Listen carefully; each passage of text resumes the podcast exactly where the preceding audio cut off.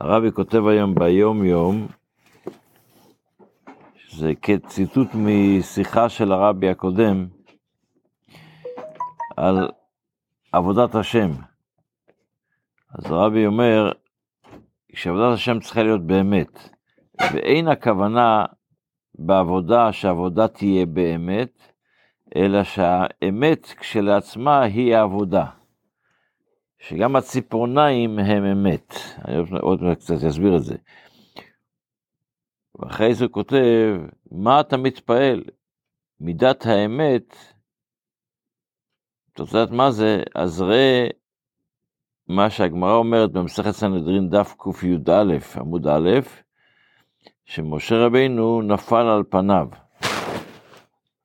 הגמרא מספרת במסכת סנהדרין שהפסוק שאנחנו קוראים בתורה, של, אה.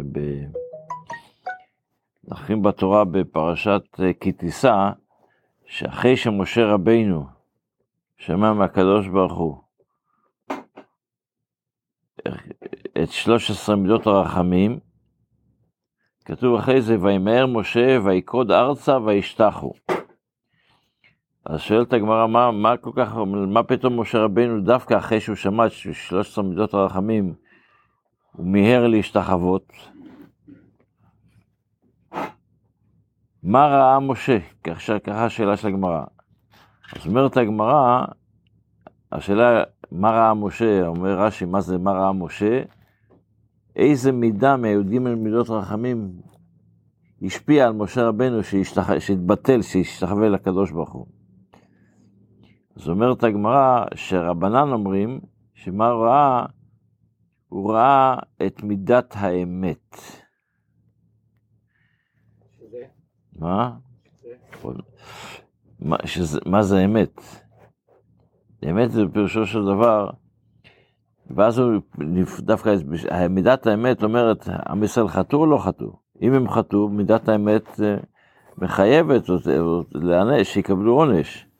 ולכן משה רבנו אפשר להתפלל לבטל את המידה הזו, או, או שיותר נכון, עוד מעט נסביר את זה בהמשך, נסביר את זה יותר עמוק קצת. אבל זה הרעיון של העניין, זה, זה המידת, זה מה שהרבי כותב ביום יום, ש, שצריך לעבוד עם מידת האמת. מה זה הציפורניים? גם הציפורניים צריכים להיות אמיתיות. יש ציפורניים שאתה משתמש בציפורניים זה לשרוט. הגמרא אומרת במסכת, אני שכחתי את הגמרא, שהתנאים הראשונים היו גם כן שעובדים עם ציפורניים שהן שורטות, היו עושים את זה, גם את זה באמת, זאת אומרת, לא באמת בכוונה, אלא באמת זה ב... צריך לשרוט, אז צריך לשרוט, אבל אתה לא, אתה לא, בדיוק, אתה, אתה מסתכל על זה בצורה אחרת. עוד מעט, אולי עוד מעט נגיע ל... רגע, עוד מעט נגיע לזה, עוד רגע, נגיע לדבר הזה עוד מעט, כן, כי בתפילה אנחנו מגיעים לנקודה כזו, אז נדבר על זה בקטע של התפילה. בהלכה, שאנחנו לומדים שני הלכות, אנחנו עדיין לומדים על האוכל, אז אחד הדברים הנוספים שאסור לנו לאכול זה בשר וחלב. אז נאמר בתורה, לא תבשל גדי בחלב אמו, הקטע הזה לא תבשל גדי בחלב אמו, כתוב בתורה שלוש פעמים. ולימדונו חז"ל, שהקדוש ברוך הוא ציווה אותנו כל בשר בהמה טהורה שהתבשל עם חל, כל חלב בהמה טהורה, לאו דווקא, הרי בתורה כתוב לא תבשל גדי בחלב אמו. אז אנחנו אומרים שכל חלב ובשר אסור ביחד, לא רק חלב אמו. רק התורה דיברה, דיברה תורה בלשון, אה, בלשון בן אדם, זאת אומרת, דבר שהוא, שהוא יותר מצוי היה אז באותה תקופה, לבשל דווקא חלב, אה, בשר, אה, חלב אמו, אבל בעצם זה כל חלב. אבל חז"ל אומרים, למה התורה כותבת לא תבשל גדי בחלב אמו שלוש פעמים? אז חז"ל אומרים שזה שלוש איסורים, יש איסור שאסור לנו בש, לבשל בשר בחלב, אסור לנו לאכול בשר בחלב, ואסור לנו ליהנות מבשר וחלב ביחד. אבל